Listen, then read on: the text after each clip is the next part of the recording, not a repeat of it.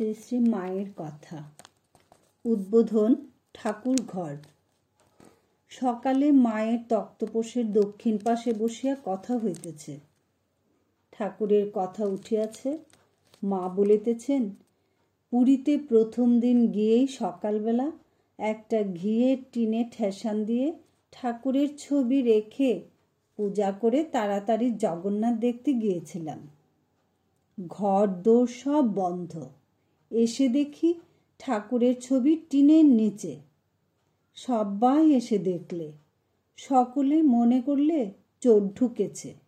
কিন্তু ঘরের কোথাও জিনিসপত্রের একটুও নড়চড় হয়নি। শেষে দেখি বড় লাল পিঁপড়ে ধরেছে টিনে। ঘিয়ের টিন কিনা সেই পিঁপড়ে ঠাকুরের ছবিতে ধরেছিল। তাই ঠাকুর নেমে বসেছেন। আমি। ছবিতে কি ঠাকুর আছেন? মা। আছেন না? ছায়া কায়া সমান। ছবি তো তাঁর ছায়া।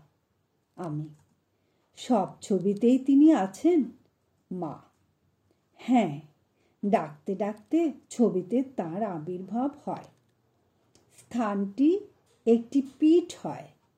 যেমন এই জায়গায় উদ্বোধনের উত্তর দিকের মাঠ দেখাইয়া কেউ তার পূজা দিলে ওইটি তার একটি স্থান হলো। আমি।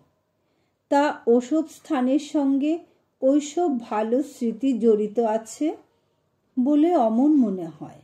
মা, তা নয়, ও স্থানটিতে তার দৃষ্টি থাকে। আমি।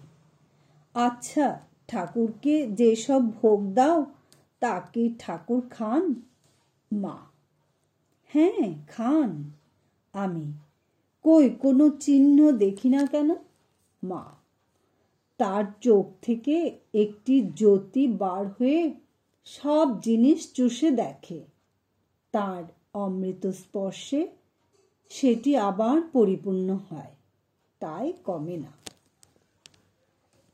ভগবান বৈকুণ্ঠ থেকে নেমে আসেন যেথায় ভক্ত ডাকে।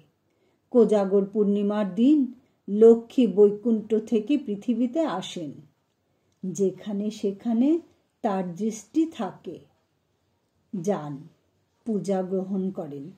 আমার শাশুড়ি কামার পুকুরে দেখেছিলেন চোদ্দ পনেরো বছরের মেয়ে গৌর বর্ণ কানে শঙ্খের কুণ্ডল, হাতে হীরের বালা বকুল তলায় দাঁড়িয়ে তার সঙ্গে কথা কয়েছিলেন। শাশুড়ি জিজ্ঞাসা করলেন হ্যাঁ গা, কে তুমি? লক্ষ্মী বললেন, এই আমি, এইখানেই আসছি। শাশুড়ি বললেন, আমার ছেলেকে দেখেছ? পুজো করতে গেছে, রাত হয়েছে, এখনও এলো না। লক্ষ্মী বললেন হ্যাঁ গো, সে আসছে। চালকলা বেঁধেছে। এই যে আমিও সেইখান থেকেই তোমাদের বাড়ি আসছি। আমার শাশুড়ি বললেন, না মা, বাড়িতে কেউ নেই। এখন এসো না। এই রূপে বারবার প্রত্যাখ্যান করায় আচ্ছা আমার অমনি দৃষ্টি থাকবে। বলে দেবী অন্তর্ধান হলেন। দেখছ না ওদের অবস্থা? কখনো তেমন ভালো হলো না। মোটা ভাত কাপড় চলে যাচ্ছে। আমার শাশুড়ি দেখেছিলেন লক্ষ্মী লাহাদের বাড়ির দিক থেকে তাদের ধানের মাড়াইগুলির ওখান ঘুরে আসছিলেন আমার ভাসুর এসে সব শুনে বললেন, মা, তুমি বুঝতে পারোনি, স্বয়ং লক্ষ্মী এসেছিলেন। কোজাগর পূর্ণিমা কিনা আজ? তিনি গণনা জানতেন, খড়ি পেতে দেখেছিলেন। তার খাবার কি দরকার? তিনি ভক্তের সন্তোষের জন্য আসেন, খান। প্রসাদ খেলে চিত্ত শুদ্ধি হয়, অমনি অন্ন খেলে চিত্ত মলিন হয়। আমি, সত্যি কি ঠাকুর খান? মা হ্যাঁ আমি কি দেখি না যে ঠাকুর খেলেন কি না ঠাকুর খেতে বসেন? খান। আমি। তুমি দেখো, মা। হ্যাঁ কারুরটা দেখি তিনি খেল, তিনি খেলেন।